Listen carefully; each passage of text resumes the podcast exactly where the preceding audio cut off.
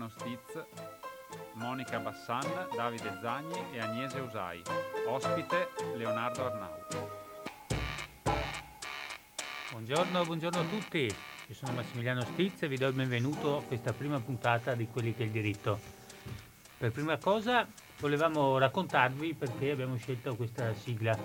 Avete sicuramente riconosciuto la colonna sonora del film Indagine su un cittadino di sopra di ogni sospetto, film che ha vinto il premio Nobel. E, ehm, ecco, noi abbiamo scelto questa colonna sonora Beh, anzitutto su, sull'ispirazione, su un'idea della collega Usai che voleva eh, fortemente ricordare Ennio Morricone che è mancato quest'anno. E, mh, noi come giuristi democratici però, pensando a Ennio Morricone, pensiamo prima che al lato estetico al suo impegno civile. E allora abbiamo pensato dove possiamo ritrovare dentro all'opera grandiosa di Morricone un impegno civile. Beh, naturalmente ci venuto in mente subito un film politico. Un film politico subito si pensa a Elio Petri, Elio Petri Morricone, indagini su un cittadino di sopra ogni sospetto. Ma non solo questo, voi sapete che questo film è il primo film di una trilogia, la trilogia della nevrosi, rappresenta la trilogia del potere. Questo è un film contro gli abusi del potere. E l'avvocato chi è se non la persona che aiuta i cittadini contro gli abusi del potere e aiuta i cittadini, i cittadini a far valere i loro diritti. E allora eccoci qua. Abbiamo scelto questa musica perché è bellissima, perché ci ricorda Morricone e perché sicuramente costituirà un viatico per questa trasmissione e per la tutela dei diritti dei cittadini. Che bello, è proprio così. Eh, diciamo che è la sintesi di, della mission dei giuristi democratici, che è l'associazione che curerà eh, questa e tutte le prossime trasmissioni della, della, nuova trasmissione che abbiamo riportato a Radio Cooperativa, quelli che è il diritto. Avevamo anche in passato, qualche anno fa, forse i più affezionati ascoltatori si ricordano, una trasmissione eh, simile che si chiamava L'ora legale. Oggi la, l'abbiamo reinventata e l'abbiamo riproposta con un nuovo gruppo giovane e, e, ehm, per riportare il, diciamo, gli obiettivi della nostra eh, associazione all'attenzione di tutti i radioascoltatori. L'Associazione Giuristi Democratici è un'associazione a livello nazionale che è nata nel 2004, è diffusa in tantissime città italiane, Roma, Milano, Genova, Napoli, Palermo e nel Veneto ha tre grosse sedi, prima di tutti Padova, poi Venezia, e Verona e Vicenza. E saluto tutti i colleghi, i compagni e gli amici che eh, sono alla, all'ascolto di questa nostra prima puntata. Siamo tutti un po' emozionati. No? e, eh, oggi manca tra l'altro Leonardo Bruni che salutiamo dai nostri microfoni, Leonardo. che è impegnato perché purtroppo gli avvocati, eh, nonostante il Covid, continuano a lavorare. Bene, allora introduciamoci subito nel vivo della nostra trasmissione e presentiamo il nostro illustre ospite. Illustre sotto moltissimi aspetti. Benvenuto Leonardo intanto. Benvenuti, buongiorno a tutti, grazie a voi per l'invito. Ovviamente adesso per quello che dirai, per quello che immagino dirai. Ecco, di... per, per noi è un onore avere l'avvocato Leonardo Arnau perché è stato da, mh, per molti anni il presidente della nostra associazione eh, padovana, è stato anche per anni membro del, dell'esecutivo della nostra associazione a livello nazionale, ma oggi qui investe nella sua ultima carica istituzionale. È il presidente dell'Ordine degli Avvocati di Padova, il più giovane presidente che l'Ordine degli Avvocati di Padova abbia mai avuto e ricordiamo che Padova è un bel impegno perché è una delle sedi eh, per quanto riguarda il mondo forense con più numero più alto di iscritti di avvocati. Ecco, l'abbiamo invitato perché volevamo aprire eh, presentando quella che è lo stato di salute la, dell'avvocatura ai giorni nostri. E l'avvocatura, come tutte le cose, cambiano nel tempo è cambiata rapidamente nell'ultimo periodo e è drammaticamente è investita come altre attività anche della questione Covid. quindi volevamo un punto di vista, una riflessione, una, una fotografia da parte di chi eh, cura proprio eh, l'andamento della nostra avvocatura. Grazie Leonardo. Grazie a te Monica, grazie a tutti voi, è un piacere per me essere qui, eh, come dire, ritorno in qualche modo a casa perché eh, anch'io avevo dato il mio contributo eh, in precedenza quando questa trasmissione è nata, forse una, oltre dieci anni fa se non ricordo male, eh, che si chiamava L'ora e mezza legale e quindi conosco, conosco bene, ricordo eh, le, eh, le, trasmissioni che abbiamo fatto assieme per cercare di eh, diffondere un'attenzione sui diritti eh, che eh, è essenziale ai fini del funzionamento dell'avvocatura. Eh, arrossisco per la tua presentazione, Monica, eh, spero di essere all'altezza. Eh, per me è un onore poter eh, rivestire il ruolo di Presidente del Consiglio dell'Ordine degli Avvocati di Padova. Lo ricordavi tu, eh, lo, il nostro ordine è l'ordine più grande di tutto il Triveneto in termini quantitativi e il quarto di tutto il nord Italia. Eh, al di là del dato numerico sul quale incidono molti fattori, noi abbiamo oltre eh, 3.100 iscritti, eh, avvocati e eh, più o meno 600 eh, praticanti avvocato, tirocinanti. Quindi parliamo di numeri oggettivamente importanti, in qualche modo quasi una città nella città. Ehm, l'impegno, l'impegno, come giustamente dicevi, eh, è tutt'altro che semplice, ma lo, lo, facciamo assieme con un gruppo di eh, consiglieri eh, giovani e meno giovani e tutti assolutamente competenti, eh, capaci, disponibili, di grande generosità e un gruppo col quale eh, io davvero sono molto contento di, di poter lavorare. Eh, ricordavi della situazione dell'avvocatura, insomma, e la situazione dell'avvocatura in questo momento eh, non è la più rosea. Mm, questo deve, secondo me, mm, dire, preoccupare tutti, non è solo un problema, dire, legato ad una singola professione eh, o, eh, dire, mh, mm, che può indurre a valutazioni di natura corporativa, è il contrario è il contrario perché, come vediamo in altre realtà, e in particolare in quelle che, eh, nelle quali ci sono dei regimi autoritari, una delle prime categorie che viene colpita è proprio quella dell'avvocato, perché il nostro ruolo è quello di essere garante, portatore dei diritti dei cittadini. Quando si vogliono comprimere i diritti dei cittadini, eh, si attacca l'avvocatura, non solo quella, anche la magistratura, anche il giornalismo, anche eh, altre eh, istituzioni libere. Ma ecco, per questo io credo che la valutazione sullo stato della nostra professione sia una valutazione che coinvolge lo stato della democrazia eh, più complessivamente, in questo caso nel nostro Paese. E quali sono gli aspetti più preoccupanti? Diciamo, ce n'è uno interno che riguarda eh, la situazione diciamo, economica, eh, della quale parlerò magari se eh, ci sarà modo, e uno secondo me più di, come dire, in qualche modo di principio sul quale dovremmo tutti riflettere, tutti, eh, tutti gli avvocati, eh, ma anche eh, chiunque abbia a cuore il sistema giustizia eh, c'è eh, nell'opinione pubblica una visione dell'avvocato eh, che non è una visione positiva.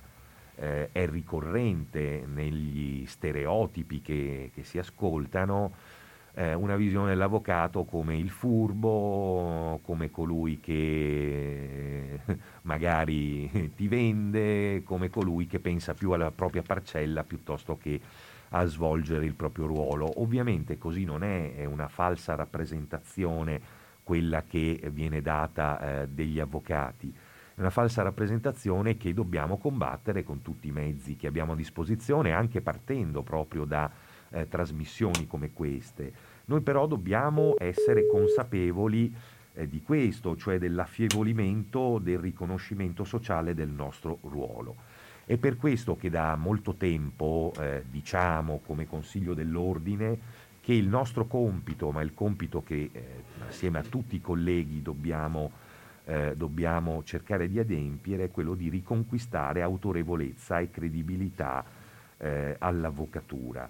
Eh, per fare questo abbiamo bisogno di un'avvocatura che sia deontologicamente corretta, che valuti la deontologia, cioè le norme che gli avvocati stessi si sono dati per lavorare in modo eh, in modo appunto ehm, eh, adeguato rispetto ai eh, canoni di eh, meritevolezza, di credibilità della nostra professione, abbiamo bisogno di un'avvocatura preparata, abbiamo bisogno di un'avvocatura competente, abbiamo bisogno di una eh, avvocatura appassionata e aggiungerei specializzata, perché oggi eh, non ci può essere nessuno spazio eh, tra di noi per chi si arrabatta, per chi ci prova, perché eh, i tempi di eh, tutto ciò sono terminati. Noi abbiamo bisogno di costruire la figura dell'avvocato che vogliamo partendo da questi principi ai quali ho fatto eh, prima riferimento, perché vedete, quando eh, un avvocato ha un comportamento mh, eh, come dire, poco consono, eh, magari utilizza eh, lo ski pass di qualcun altro o non paga il biglietto del tram, eh, va a finire in prima pagina sui giornali o quasi.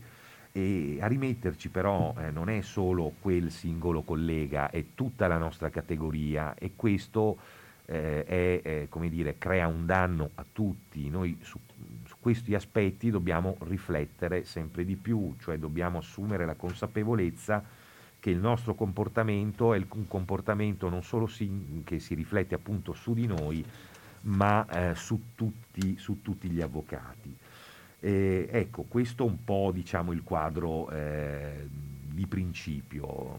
Per quanto riguarda, accennavo agli aspetti di natura eh, economica. Noi viviamo, eh, come vive tutto il Paese, una situazione eh, sostanzialmente di eh, flessione, di flessione eh, degli, degli, introiti e dei redditi. Eh, l'ultimo anno in cui l'avvocatura, ce lo dicono i dati di Cassa Forense, ha avuto redditi in crescita il 2007, quindi siamo ormai al quattordicesimo anno nel quale ciò non avviene più ma due sono i dati in particolare sui quali eh, dobbiamo, eh, dobbiamo, operare una riflessione. Il primo è questo, eh, il 43% degli avvocati italiani, che voi sapete essere eh, 245.000, eh, dichiara un reddito uguale o inferiore a 10.300 euro. Tra questi, tra questi 60.000 avvocati, 20.000 eh, non presentano neppure eh, hanno reddito zero hanno reddito zero e questa situazione, certo si potrà dire, eh, come dire, indulgendo nella retorica degli stereotipi che c'è molta evasione fiscale, per carità ci sarà anche questo, però sono numeri, ahimè, molto ampi e molto diffusi. Secondo ele... Prego. Questi numeri magari diamo un po' di... mettere un po' di musica. Sì, Avevamo pensato di condividere con i nostri eh, ascoltatori anche per il eh, titolo che abbiamo dato a questa trasmissione, il bellissimo pezzo di Enzo Iannacci, Quelli che, che proprio ci ha ispirati. Questo è un pezzo del 75 tratto dall'omonimo album, ehm, su una base di blues lento e bellissimo. Iannacci fa una carrellata in ordine sparso di tutti quelli che sono i vizi, i costumi, le contraddizioni eh, dell'uomo medio. È una canzone con schema aperto, che ogni volta individuando questi luoghi comuni eh, può essere interpretata al segno dei tempi e che ci consente oltre di essere qui come quelli che è il diritto. Sentiamo.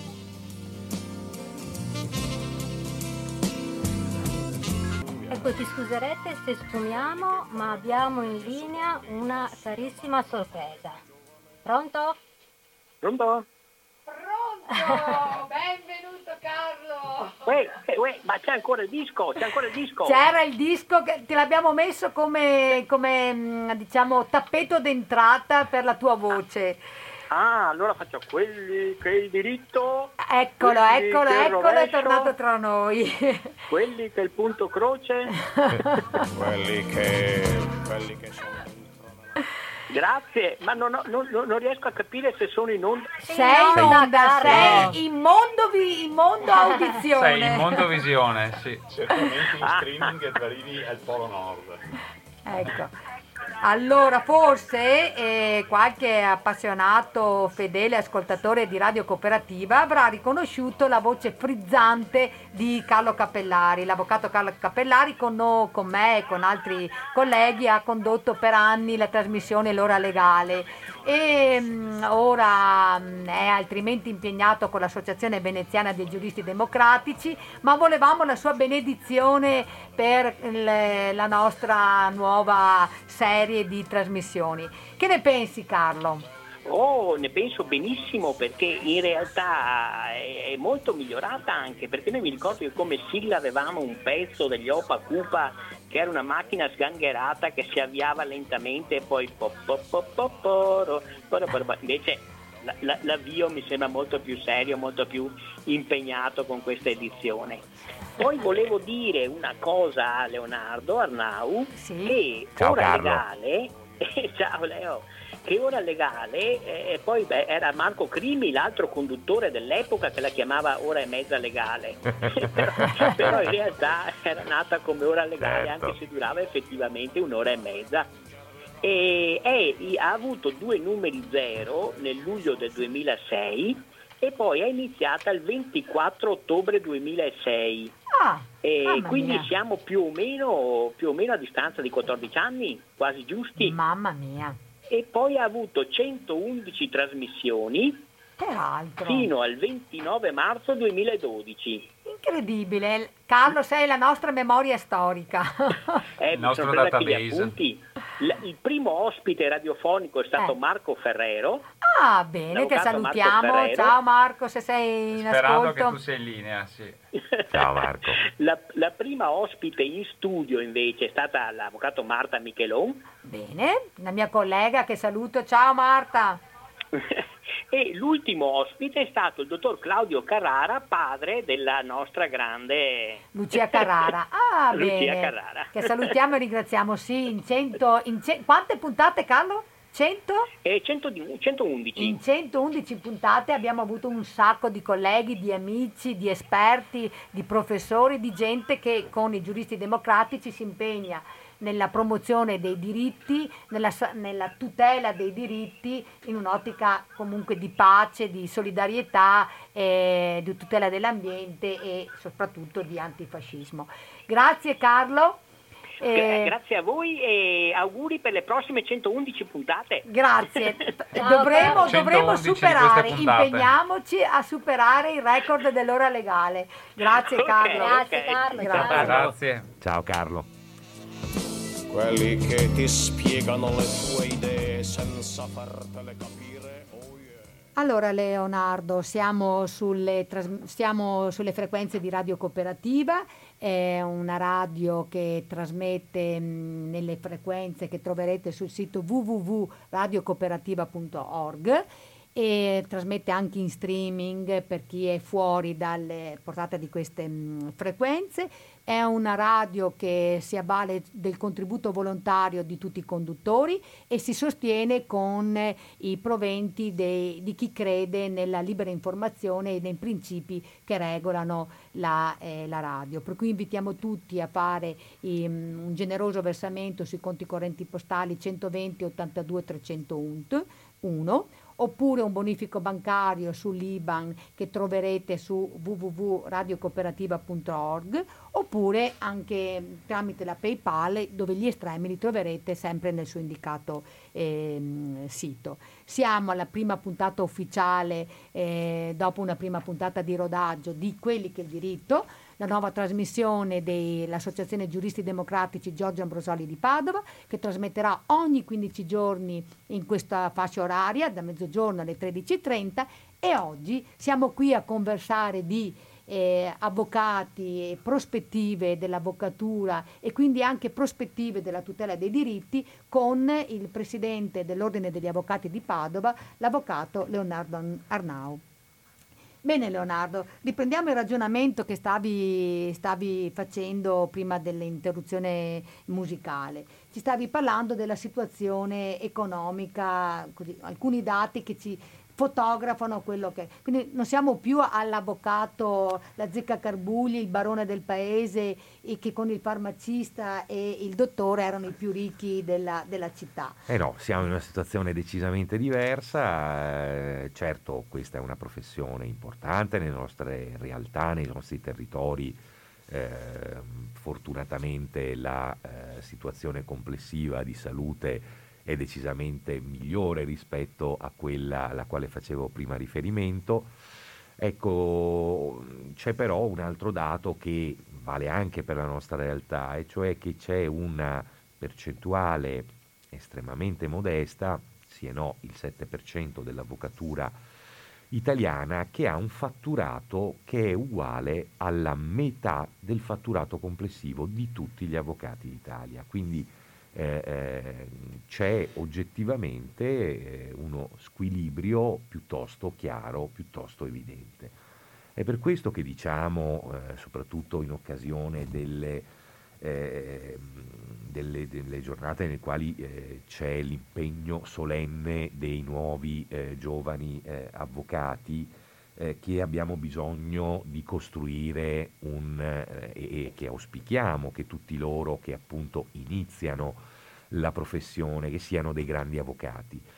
Eh, perché bisogna appunto essere dei grandi avvocati che però non vuol dire eh, nel, nella nostra concezione, in quello che noi riteniamo, eh, che si debba essere gli avvocati che vanno sui giornali, di cui ehm, parlano le televisioni, anzi al contrario, noi crediamo che il grande avvocato sia quello che mette a disposizione del cittadino, della, dell'impresa, del, dell'ente pubblico che eh, eh, a lui si rivolge tutte le proprie competenze, tutta la propria passione, tutta la propria conoscenza. Quindi il grande caso è esattamente quello che sta sulla scrivania davanti a, eh, a tutti noi eh, se saremo in grado di eh, dare la eh, grande importanza, come, come ho detto, esattamente a quel cittadino che in noi crede, che a noi si rivolge, noi saremo dei grandi avvocati. Eh, dovremmo anzi uscire dalla logica del processo mediatico. Vi rendete conto che, e lo vediamo tutti i giorni, che eh, ci sono addirittura trasmissioni televisive che vivono nel raccontare i processi, ovviamente a loro modo.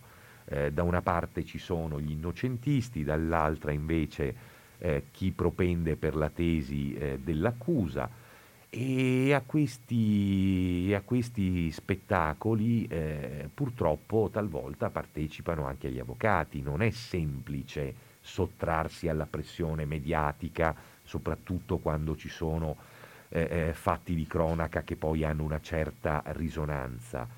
Però mh, il punto che noi dovremmo tenere in considerazione è che mh, questo eh, modo di spettacolarizzare i processi in realtà diventa negativo per eh, il sistema giustizia complessivo e per il nostro ruolo.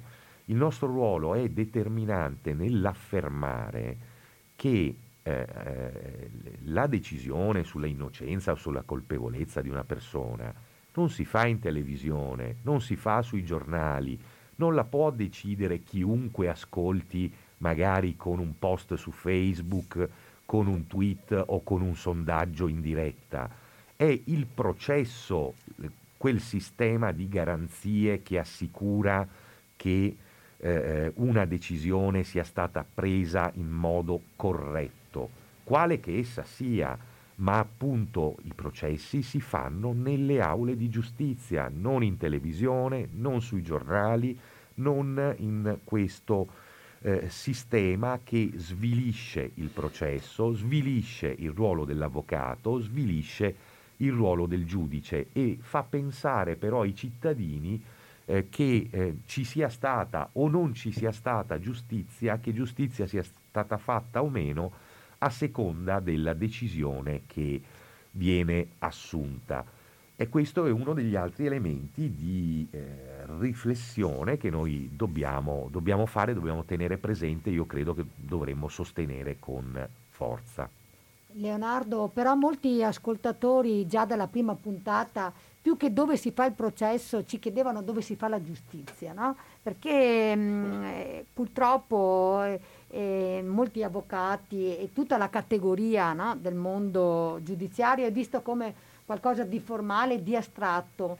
Ed è per questo che poi si radicano anche sentimenti così forti pro, eh, contro o pro una situazione. Perché una delle prime domande delle, delle, degli ascoltatori che quando introducevamo eh, nel 15 giorni fa la nostra trasmissione è stato appunto che cos'è la certezza del diritto se poi eh, i colpevoli rimangono impuniti e alla fine come si suole diciamo anche volgarmente dire, i ricchi se la cavano sempre. Eh, però non è così, cioè il punto di fondo è che è, è proprio la stessa idea che l'opinione pubblica è alterata. È alterata perché fa comodo sostenerla. Eh, noi, noi avvocati viviamo per le garanzie, per l'affermazione del diritto eh, altrimenti eh, eh, lasciamo decidere alla piazza. Se vi piace questo sistema, appunto lo decidiamo con un tweet, con un post. Eh, mi sembra che a qualcuno sia andata piuttosto male quando è stato il popolo, il cosiddetto popolo, a decidere. È evidente che viviamo in un periodo che, eh, nel quale l'opinione pubblica eh, crede a degli slogan sbagliati, quale quello che appunto bisogna sbattere in carcere le persone e buttare via la chiave, mm, ma noi dovremmo ricordare prima di tutti a noi stessi che l'articolo 27 parla di presunzione di innocenza. Voi sapete quanti sono eh, in media, perché questi sono i dati del Ministero della Giustizia, le persone che vengono in, processate ed assolte con sentenza passata in giudicato? Oltre il 40%. L'Italia, l'Italia paga miliardi di euro di riparazione di ingiusta detenzione per persone che sono state arrestate, che sono state processate, che sono state ancora prima condannate dal sistema mediatico e poi quando vengono assolte eh, se va bene, quando va bene, c'è un piccolo trafiletto eh, in 38esima pagina.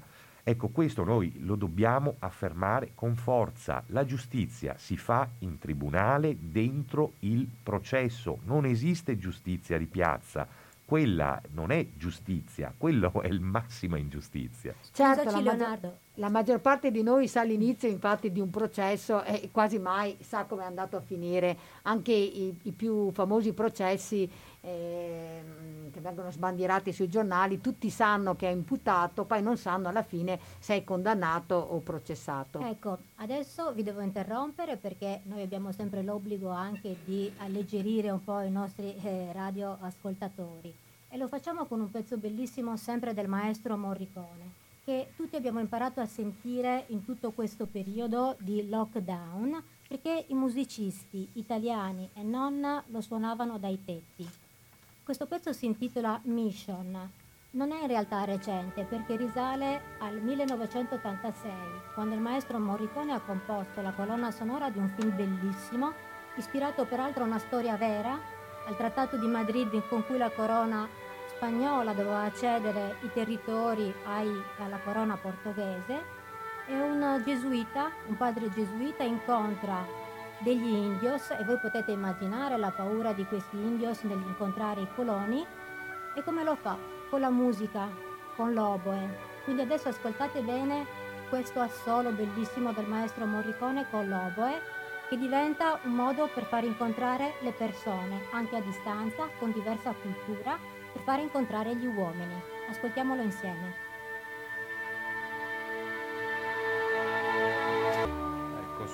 Sulle note di eh, Mission di Ennio Morricone alleggeriamo un pochino questa discussione che è estremamente profonda, però a volte può avere anche delle, delle tinte fosche perché il futuro appunto non sempre ci riserva ehm, eh, solo speranze e promesse, ma eh, per tutti i lavoratori, per tutti noi cittadini eh, ci sono anche delle, delle nuvole all'orizzonte.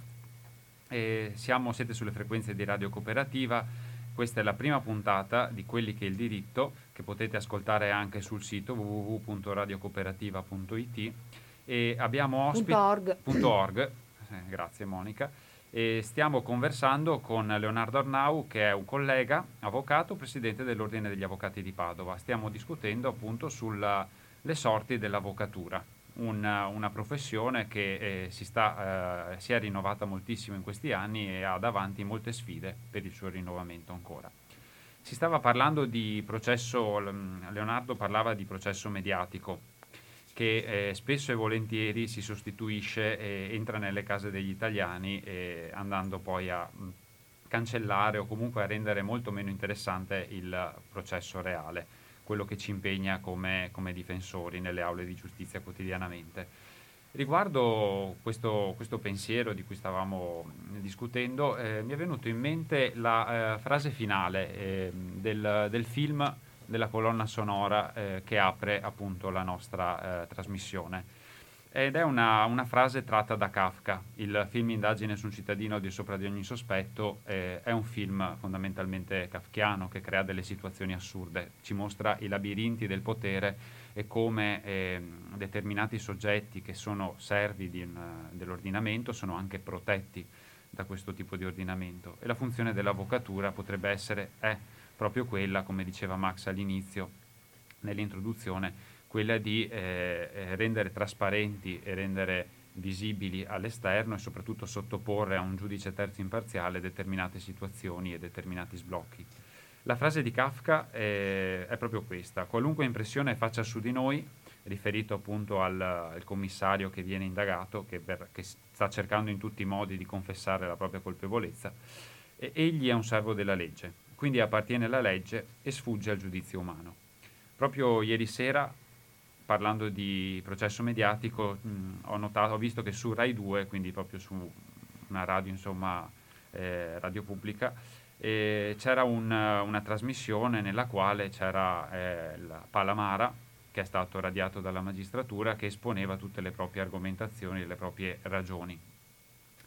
E stiamo parlando ovviamente di un magistrato però interessante, sarebbe interessante ragionare con eh, Leonardo Arnau su eh, anche l'idea che a volte i cittadini hanno eh, di, dei soggetti che amministrano la giustizia, siano essi giudici o avvocati, nel senso che stiamo parlando del, di un'avvocatura trasparente e se parliamo di un'avvocatura che cerca di eh, dialogare con il cittadino e raccogliere le sue istanze, dobbiamo anche parlare di una, eh, ragionare di un'avvocatura capace di riconoscere i propri errori e di risponderne, come eh, in questo momento forse sotto quel profilo lì eh, si sta, facendo, si sta, die, si sta mh, ponendo il dibattito in relazione alla magistratura. E, non lo so, è una riflessione molto complessa perché mh, ovviamente non si può eh, portare eh, scadere nel giudi- eh, giustizialismo, scadere appunto nella facile eh, propaganda, diciamo anche politica. Però una, eh, la questione della trasparenza è una questione sempre più importante, sempre più stringente.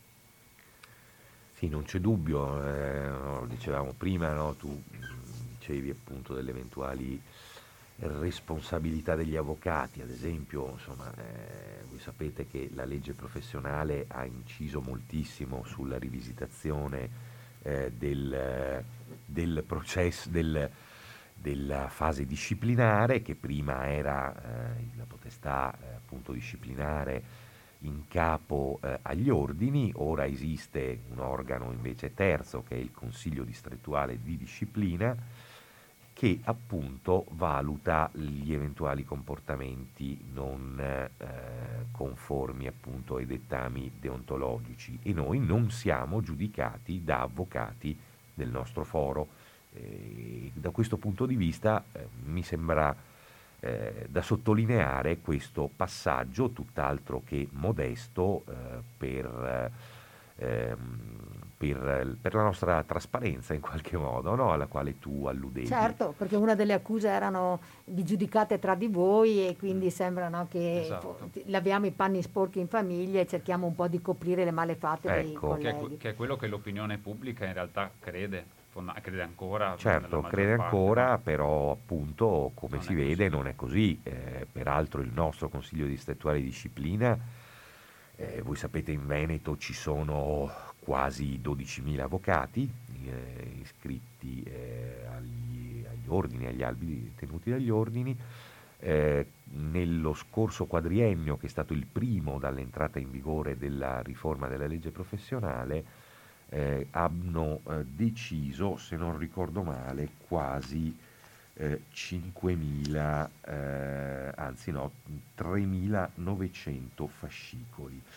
Ecco, eh, devo dire che questo aspetto della deontologia eh, è fondamentale ed è fondamentale anche fare riferimento alle decisioni del Consiglio Statuale di Disciplina, non solo mh, così perché sanzionano eventualmente eh, gli avvocati che commettono eh, delle condotte non conformi al, al codice deontologico, ma secondo me perché in qualche modo eh, disegnano anche l'avvocato che noi vogliamo.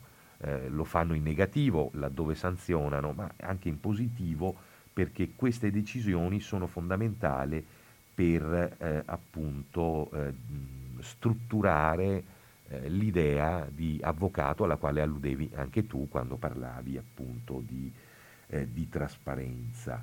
E, ehm, e, noi è per questo che abbiamo dedicato assieme alla Fondazione Forense, alle, al tavolo delle associazioni forensi, eh, una, eh, un biennio, un primo biennio di mh, mm, eh, convegni proprio dedicati al tema della deontologia. Eh, ci sono stati, se non erro, eh, almeno sei incontri, forse anche di più eh, e eh, stiamo ora organizzando proprio secondo, il secondo biennio perché riteniamo che sia un tema assolutamente centrale.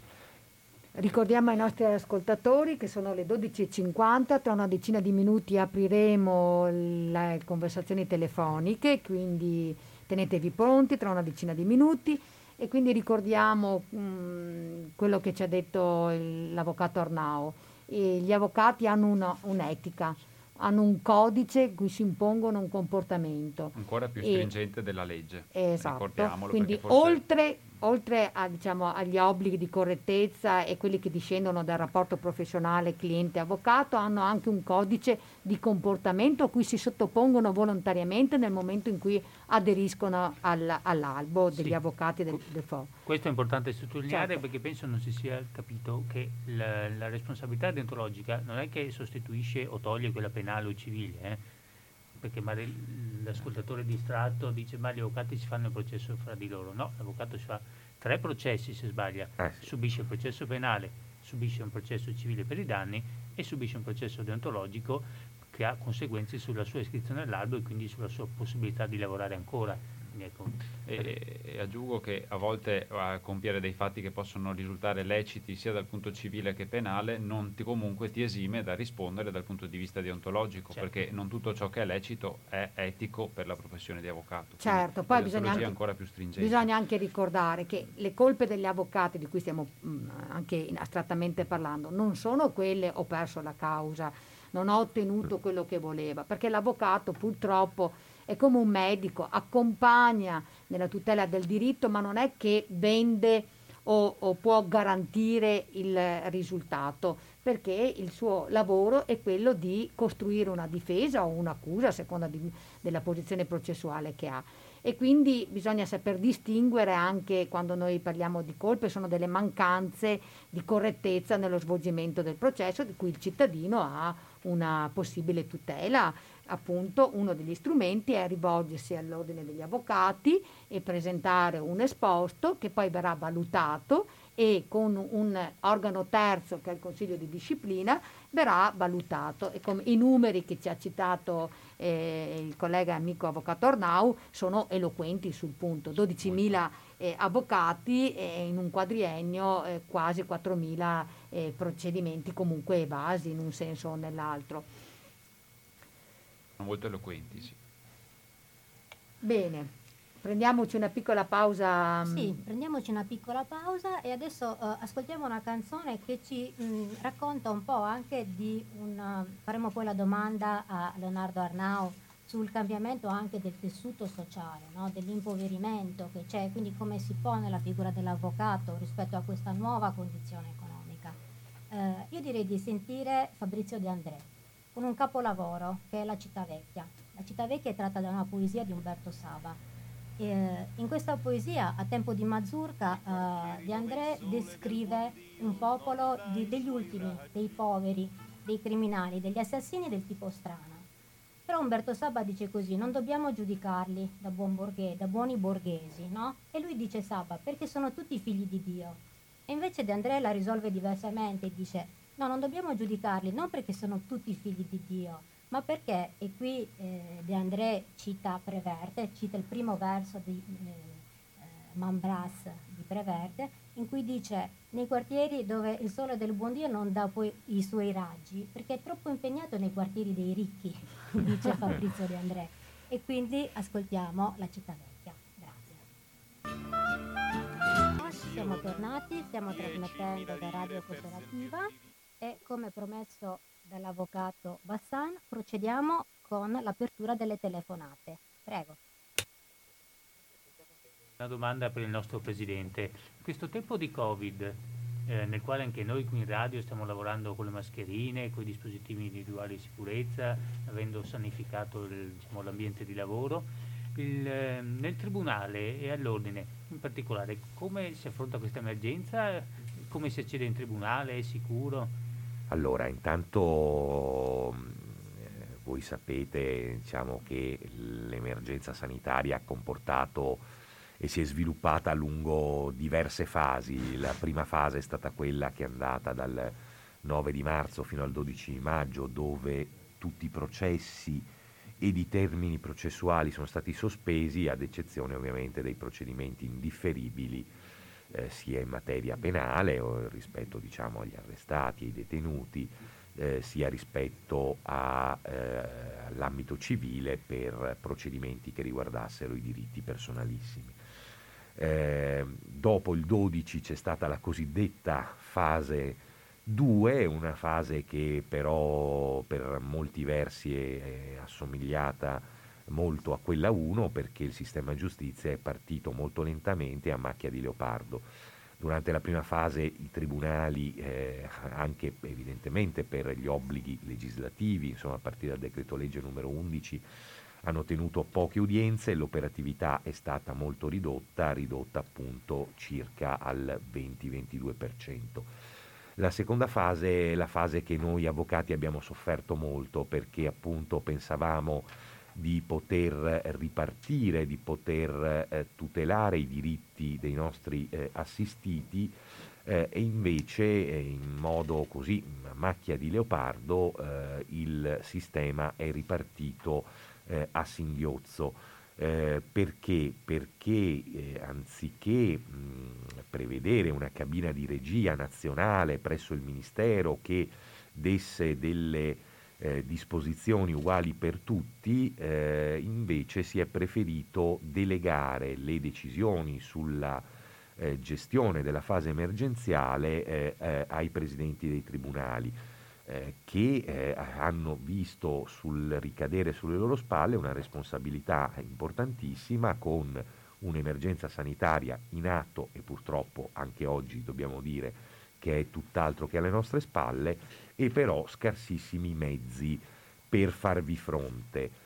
Eh, eh, dicevi appunto della sicurezza in tribunale. Il Consiglio dell'Ordine proprio in questa prospettiva, cioè nella prospettiva di eh, uscire da logiche eh, corporative o da contrapposizioni e nell'interesse anche dell'avvocatura e dei cittadini, eh, ha contribuito in modo importante anche sotto il profilo economico ad un progetto di messa in sicurezza del Tribunale che è stato fatto di comune accordo con la Presidente del nostro Tribunale, la dottoressa Caterina Santinello, con la quale in questi mesi ci sono stati rapporti eh, eccellenti, sempre estremamente attenti al punto di vista dell'avvocatura, con il procuratore della Repubblica, il dottor Antonino Cappelleri, e anche con i dirigenti del personale amministrativo.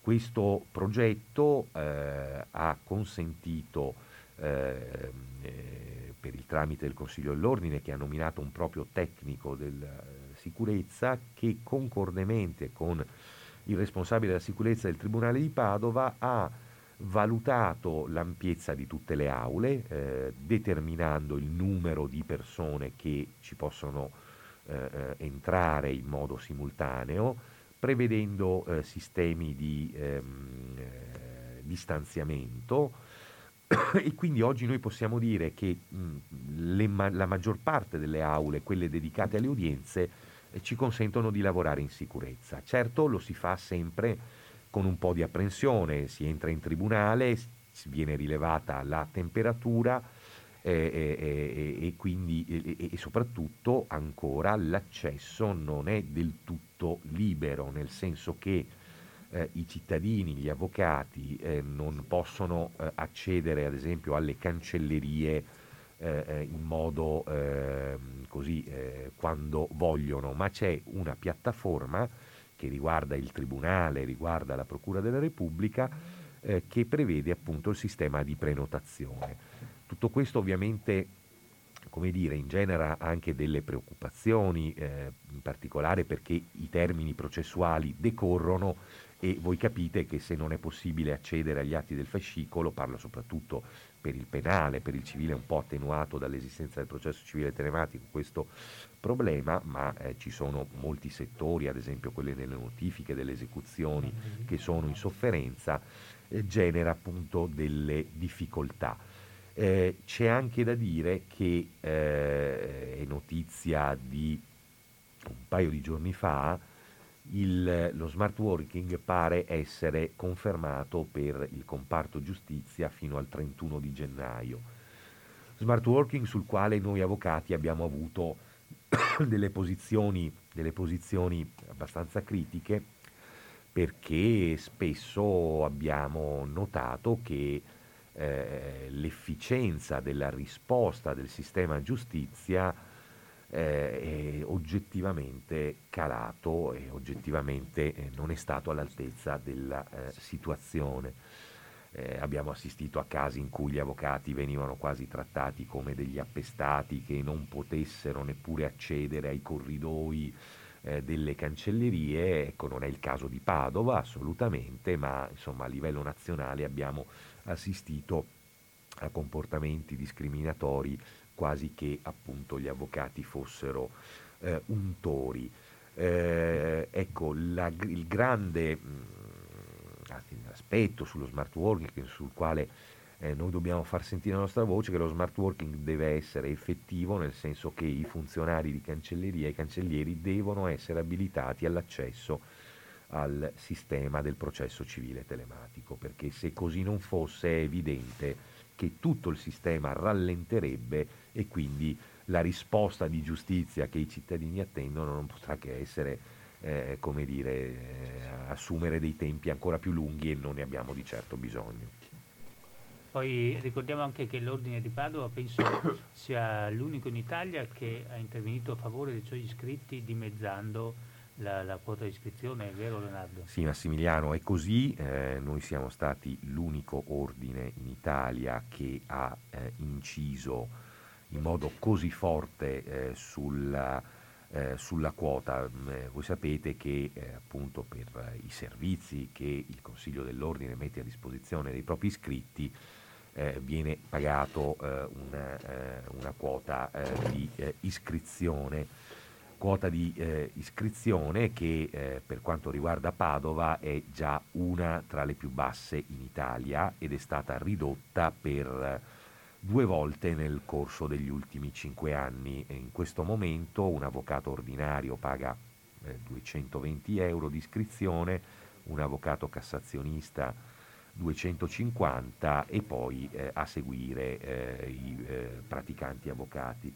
eh, noi abbiamo ritenuto di dover dare un segnale forte, cioè in, soprattutto nel periodo dell'emergenza sanitaria ovviamente si coglieva eh, con forza la preoccupazione per le sorti economiche eh, dell'avvocatura. Noi crediamo, io credo che la, mh, chi svolge dei ruoli istituzionali eh, deve eh, fare il possibile perché queste conseguenze che inevitabilmente ci saranno per la compressione dei redditi, ricordiamo che il reddito di ultima istanza a Padova è stato richiesto da, oltre, eh, da quasi la metà degli avvocati, eh, era un bonus di 600 euro che poi è stato eh, corrisposto per i mesi di marzo, aprile e maggio eh, ecco, abbiamo ritenuto, più che chiedere il sostegno di altri, abbiamo ritenuto di dimezzare le quote. Sorpresa, sorpresa, introduciamo quella che sarà una rubrica che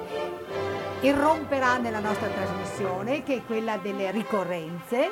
Siamo un'associazione, eh, ma siamo anche una comunità, quella dell'Associazione Giuristi Democratici, ma anche di tutta la famiglia di eh, Radio Cooperativa e approfittiamo di questo privilegio di parlare ai microfoni eh, per ricordare delle cose belle che accadono nella quotidianità.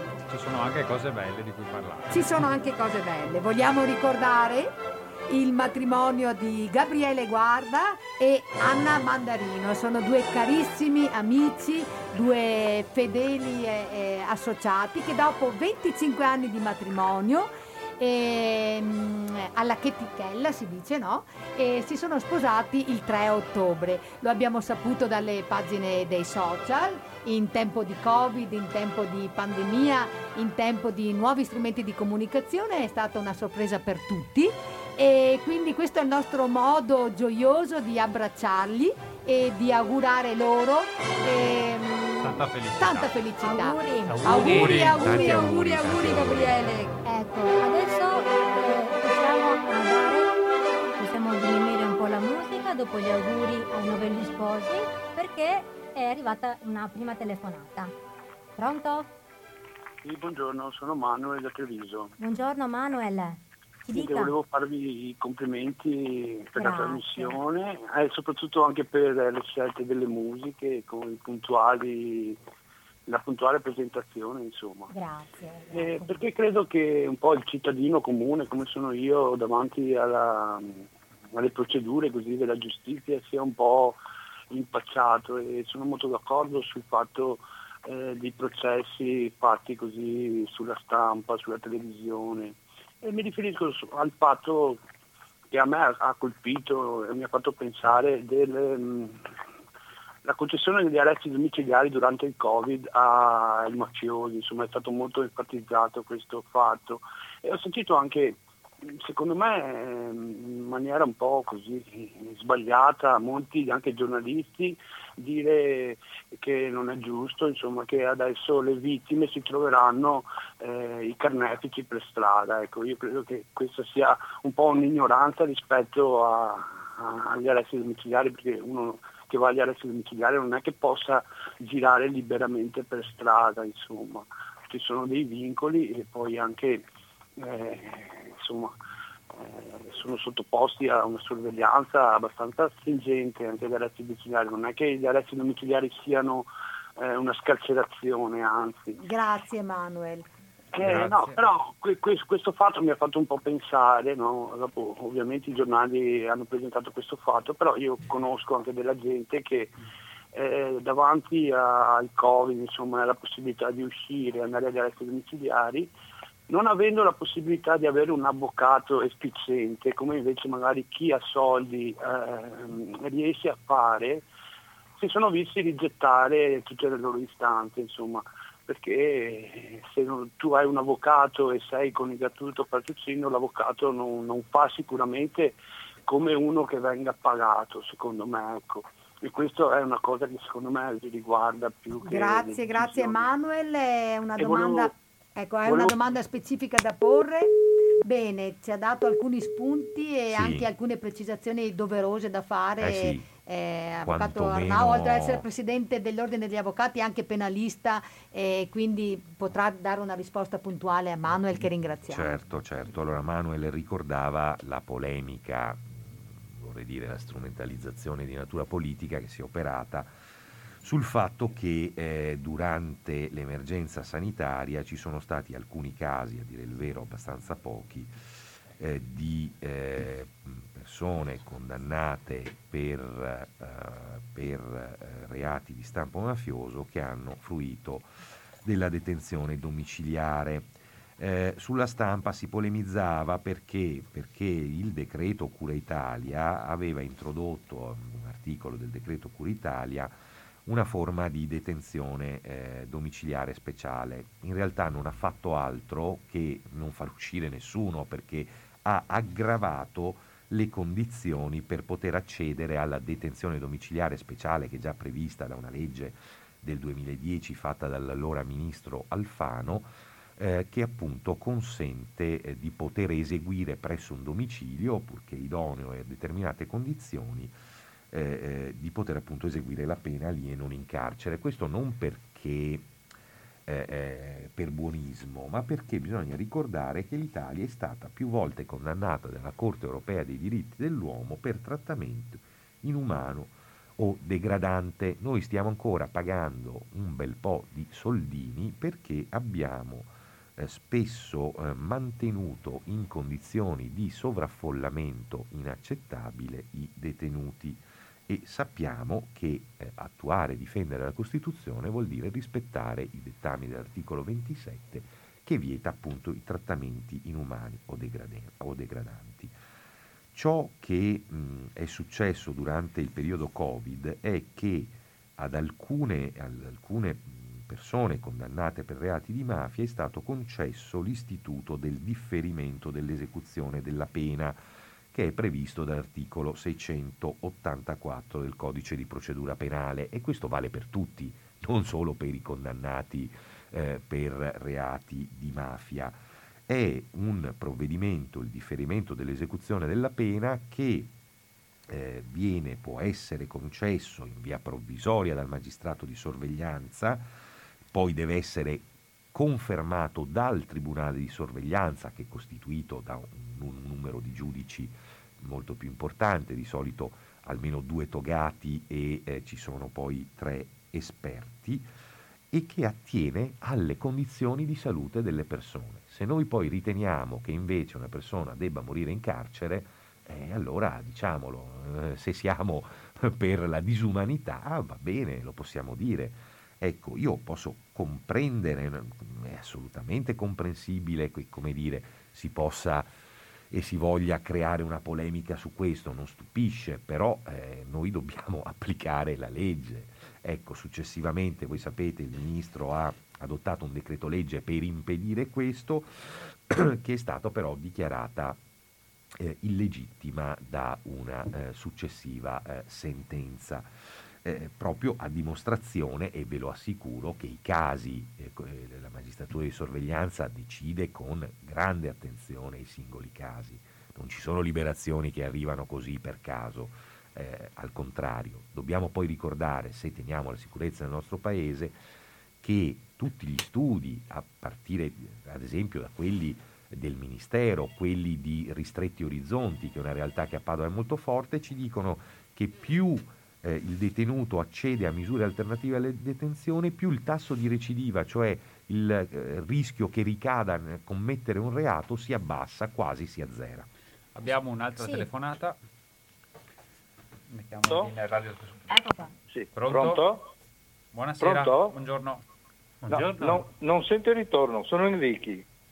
Buongiorno. Eh, buongiorno. Mi sentite? Sì, Sì, molto sì. bene. Sì, ecco. Allora, senta... eh, Puoi io- dire da dove tu- chiami? Grazie. Ah sì, da Romano De Giulino, via della Madonnetta 47 Eh, 76 basta, basta il 060. paese, basta il paese. Eh, Grazie. vabbè, oh, No, eh, preciso- io sono per la per precisione. chiarezza. allora, provincia di Vicenza, Italia. Grazie. Ecco, allora volevo dire, no scherzi a parte, che eh, eh, all'inizio, nell'apertura, si è fatto cenno a, così, a questa vulgata che c'è contro, i, diciamo, contro gli avvocati che riescono eh, a far scarcerare dei, eh, dei, dei emeriti, degli emeriti delinquenti, eccetera, eccetera. No. Ora, eh, sì, eh, come pregiudizio sbagliato, ovviamente, però sta di fatto che tra rimandare, sappiamo le cose, cioè non è tutto così bello, chiaro, limpido come dovrebbe sembrare. Ci sono personaggi pieni di soldi, e ne abbiamo dei begli esempi, che eh, a forza di tirare per le lunghe, vanno in prescrizione, eccetera, eccetera, pur essendo degli emeriti criminali, e, e sono pronto a sostenere quanto dico, eh, se ne stanno fuori bellamente, si fanno i loro partiti eh, o, o, o, continuano a fare i mafiosi. Ecco, allora io eh, avrei una proposta semplice, semplice, da ignorante totale, lo ammetto, di cose di magistratura. Allora, se un avvocato, pur sapendo, perché l'avvocato sa se il suo cliente è colpevole o no, fa in maniera che, cost- che costui venga, venga mh, dichiarato innocente. E se poi nel secondo grado di giudizio questo viene riconosciuto colpevole, viene accusato di correità e va nella stessa cella. Scusi, eh. ma lei, scusi, scusi, ma lei confesserebbe un reato e andrebbe in galera volontariamente quindi? Ma scusi un momentino, un momentino. Eh, io sì, ma eh, mi sono sempre preso le mie responsabilità. Ma cioè, eh, per me la deontologia di un avvocato dovrebbe essere questa. Io so che il mio, col- il mio difeso è colpevole, cerco di attenuargli al massimo la pena ma non posso farlo dichiarare grazie, innocente. Grazie. Guardi, ha espresso il suo concetto in maniera chiarissima. E adesso ne, ne, continuiamo salve, la conversazione salve. sul dovere di verità esatto. e sulla distinzione tra avvocato e imputato. Che ne pensi, Leonardo Arnao? Che ricordiamo eh. è presidente dell'Ordine degli Avvocati di Padova e mh, mm, si dedica prevalentemente nella professione al diritto penale, quindi di questi argomenti eh, con questi argomenti, con questi interrogativi si confronta ogni giorno. Certo, eh, insomma noi non possiamo essere d'accordo con le cose che ha detto il, l'ascoltatore, che comprendo, ma eh, come dire, eh, l'articolo 24 della Costituzione dice che la difesa è diritto inviolabile in ogni stato e grado del procedimento. Questo che cosa vuol dire?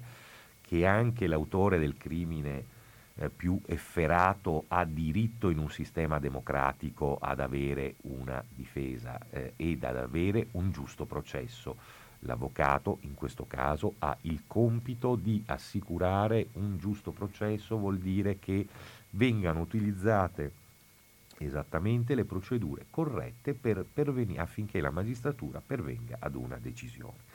Altra questione eh, la prescrizione non va bene, ci sono mh, diciamo, imputati di serie A e di serie B, eccetera. Allora, la prescrizione è un istituto previsto in tutti i sistemi democratici, e lo era previsto anche nel nostro, che dice una cosa, se passa troppo tempo eh, dalla commissione di un fatto che può costituire reato, questo troppo tempo fa sì che diciamo, la gravità di questo fatto, il disvalore di questo fatto si attenui in questo caso lo Stato rinuncia alla pretesa di punire eh, una eh, persona. È un principio democratico. Io non posso restare imputato a vita fino a quando qualcuno graziosamente deciderà tra 10, tra 15, tra 20, tra 25 anni di giudicarmi. Perché guardate, eh, il problema è, come dicevo prima, che esistono anche gli innocenti e sono tanti e vorrei dire sono troppi. Ecco, da questo punto di vista noi eh, non possiamo accettare questa logica che attribuisce all'avvocato i rinvii. Bisogna dirlo con chiarezza, non esiste un rinvio che sia uno che dipenda da una tattica dilatoria dell'avvocato. Il rinvio lo concede il giudice, l'avvocato al limite lo chiede, ma non è di certo il giudice, il, l'avvocato che decide. No? Eh, quindi da questo punto di vista noi dobbiamo affermare con forza che non vogliamo che tutti i cittadini italiani, voi sapete che c'è stata la riforma della prescrizione, dal 1 gennaio del 2020 la prescrizione di fatto non esiste più, l'hanno definita eh, la sospensione della prescrizione, semplicemente la prescrizione dal 1 gennaio non esiste più, il rischio è che noi sia, diventiamo tutti quanti dei soggetti in balia delle decisioni giudiziarie. Sapete quanto tempo in media eh, eh si arriva eh, a, al, alla fissazione di un processo penale? Beh, ci si mette quasi quattro anni, che, che il periodo durante il quale peraltro c'è il maggior numero di prescrizioni, oltre il 70%. Questo vuol dire quando gli avvocati non toccano neanche palla, non possono neanche sfiorare il fascicolo. Quindi come si fa ad affermare se non appunto perché c'è una vulgata sbagliata e che inganna che la colpa delle prescrizioni è da attribuire agli avvocati? Un, un'altra cosa mi premeva dire, anche ricollegandomi all'affermazione che faceva eh, l'ascoltatore precedente Ecco, eh, magari so- sovrapponendo l'istituto della difesa d'ufficio, l'istituto del patrocinio a spese dello Stato, ecco, noi tutti vogliamo che quando si entra in un'aula di giustizia no, sa- saremo veramente contenti di non capire se l'avvocato che in quel momento sta difendendo sia un avvocato di fiducia o d'ufficio non c'è nessuna differenza tra l'una difesa e l'altra. Ecco, spieghiamo che cos'è l'avvocato d'ufficio brevemente. L'avvocato d'ufficio è la difesa tecnica all'interno del processo penale eh, è obbligatoria, è prevista dalla Costituzione, cioè in Italia noi non ci possiamo autodifendere.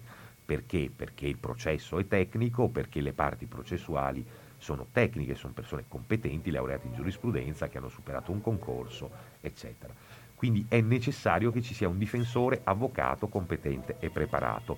Eh, questo eh, quindi bisogna, dovendo garantire la difesa tecnica, si fa sì che degli avvocati, ed è non semplice diventare oggi difensori d'ufficio, bisogna essere appunto avvocati, fare un corso eh, di, eh, biennale di preparazione, quindi ecco, questo per dire come la vulgata spesso non tenga conto ancora avremo, avremo modo di tornare su tutti questi Ti argomenti devo interrompere perché no, abbiamo un altro radioascoltatore Ah no, sì. si, è, si, è, ritirato. Si è ritirato. Non, non, importa, questi sono temi, stiamo affrontando, conversando con i radioascoltatori no, no, in diretta. E... E diamo la, la parola al radioascoltatore. Buongiorno. Pronto? Buongiorno. Buongiorno, buongiorno, sono Liliana, chiamo da Mestre. Senta, Buongiorno, lei... lei... ci aveva salutati anche la prima volta, vero? Sì, sì, sono eh, sempre, sì. sì, sì, è vero. Eh, senta, lei lei prima ha accennato quanti sono i processi che arrivano ad assoluzione, circa il 40%, mi pare di aver capito una, una percentuale sì. del genere.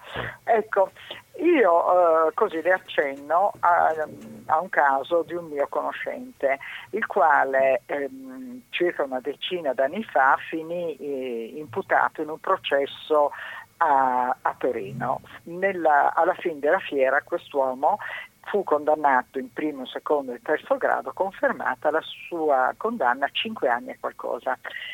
Io conoscevo molto bene la moglie, la moglie era molto disperata, tutta la famiglia, perché dicevano che insomma, quest'uomo non aveva assolutamente commesso reati, la serie di reati per i quali era stato condannato. Fatto sta che lui ehm, ha fatto tutta la detenzione, una parte poi l'aveva fatta a casa e una volta finita la detenzione ha potuto portare delle testimonianze della documentazione valida che il Tribunale ha preso in considerazione, ha riaperto il processo ed è stato assolto. Cinque anni, eh? Ecco, volevo sapere quanti sono gli errori giudiziari, perché se ne parla molto poco, a meno che non succeda un caso tipo ehm, quel eh, giovane somalo condannato all'ergastolo per la morte di Ilaria Alpi e poi eh, ritenuto innocente che mi sembra aver passato una parte della sua detenzione a Padova. Ecco, volevo chiedere quanti sono le, i processi che vengono riaperti e poi queste persone si ritrovano ad essere riconosciute innocenti. Grazie, buona giornata. Grazie. Grazie Liliana, alla Eh, prossima. Gli errori giudiziari purtroppo in Italia sono molti. Il dato del 40% fa riferimento ai dati sulla riparazione dell'ingiusta detenzione che il Ministero eh, annualmente, eh, quasi annualmente, diffonde. Eh, cioè il 40% delle persone che vengono, in questo caso specifico, sottoposte alla misura cautelare della custodia in carcere, vengono appunto poi assolte.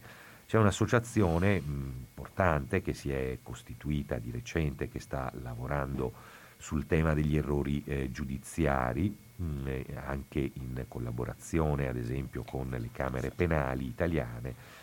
Eh, la, eh, l'analisi che è stata fatta in particolare dal 91, dal 1991 al 31 dicembre del 2019 eh, dice che i casi totali sono stati 28.893, in media circa 996 all'anno, cioè 900, mil- quasi 1000 persone Mamma eh, vengono, sono numeri inquietanti. sono numeri assolutamente eh, inquietanti.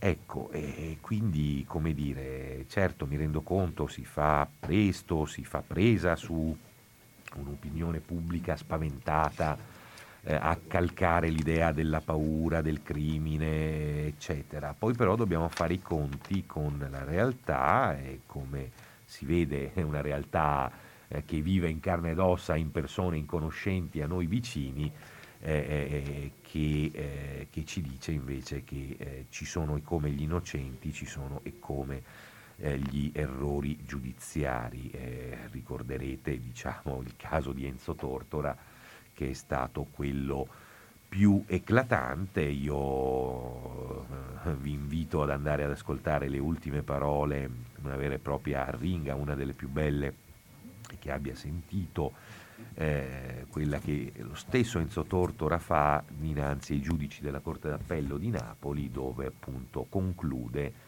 dicendo io sono innocente, spero dal profondo del cuore che lo siate anche voi, dovrei dire io ho fiducia, ma avreste voi fiducia in questo sistema? Ecco, la situazione di Tortora in realtà è da allora, sono passati oltre eh, quasi 40 anni, eh, non è molto mutata. Purtroppo quotidianamente, come ci dicono i dati, eh, avvengono questi errori giudiziari. Per questo è fondamentale avere un'avvocatura competente, preparata, attenta e che sia in grado di offrire la migliore difesa possibile a tutti i cittadini. Certo, perché il sentimento comune è che il processo serva per eliminare i problemi. In realtà i, pro- i problemi dovrebbero essere eh, anche di- sociali, eliminati altrimenti. Ultimo radioascoltatore. C'è un nuovo radioascoltatore. Lorenzo, prego Lorenzo, ci dica da dove chiama. Buon- da Abano Terme. Buon- Buongiorno, Lorenzo. Buongiorno a tutti, sono Lorenzo di Abano. Eh, beh, io faccio una battuta su quello che sto fatto, come in tutti i, campi ci sono gli errori, compresi quelli giudiziari, eh, dopo dipende dalla, come dalla gravità, a seconda appunto come un medico che cura, eh, o, insomma, quando c'era di mezzo la persona, ecco, direttamente per le conseguenze. Ma ecco, siccome ho sentito che ha detto che gli avvocati sono come i- medici, eh, dovrebbero essere come etica professionale, insomma, anche, comunque anche gli altri campi dove la- le persone devono comportarsi sempre correttamente coi- con le persone. Però dico, per i medici eh, hanno detto che c'erano dei problemi e quindi hanno adottato il numero chiuso. E siccome qui in Italia si parla di tanti problemi di conseguenza perché ci sono troppi avvocati, ecco, non so, esiste un numero chiuso o, o anche magari eh, sarebbe il caso di inserirlo? Eh, perché anche eh, secondo me per gli aspetti economici e anche altro, eh, secondo me dei problemi ci sono. Vi saluto a tutti, buongiorno e complimenti della trasmissione. Grazie, buongiorno. Beh, guardi, in questo momento la, la- la facoltà, la scuola di giurisprudenza eh, non ha bisogno di numeri chiusi perché negli ultimi dieci anni le matricole, quindi i giovani che si iscrivono e quindi decidono di eh, laurearsi in giurisprudenza eh, si sono dimezzati. Questo vuol dire che l'hanno capito, come dire, da soli che eh, diciamo le eh, classiche professioni legate al mondo del diritto sono in sofferenza a partire, a partire dall'avvocatura. Eh, quindi, come dire, il numero chiuso arriva, arriva in ritardo. Ehm, sempre che eh, sia ritenuto necessario e io su questo ho delle perplessità. Però giustamente eh, in qualche modo forse ci interroga la riflessione del, dell'ascoltatore, del radioascoltatore eh, sul tema dell'accesso alla professione. Ecco, vi assicuro che eh, non è eh, così semplice diventare avvocati, appunto dopo la laurea bisogna svolgere un tirocinio professionale di 18 mesi, dopodiché si deve conseguire il certificato di compiuta pratica che viene rilasciato dagli ordini, eh, ovviamente la pratica è una pratica seria, effettiva, eh, reale, che viene ampiamente valutata eh, dai eh, consigli dell'ordine, dalle relative eh, commissioni, eh, dopodiché si esame, si, si, si è ammessi a sostenere l'esame di Stato. Questo esame di Stato fa sì che la correzione degli iscritti venga fatto, si fa su base distrettuale, cioè regionale, eh, i nostri eh, diciamo, i compiti dei, di questi aspiranti avvocati viene corretto da eh, altri eh, distretti di corte eh, d'appello.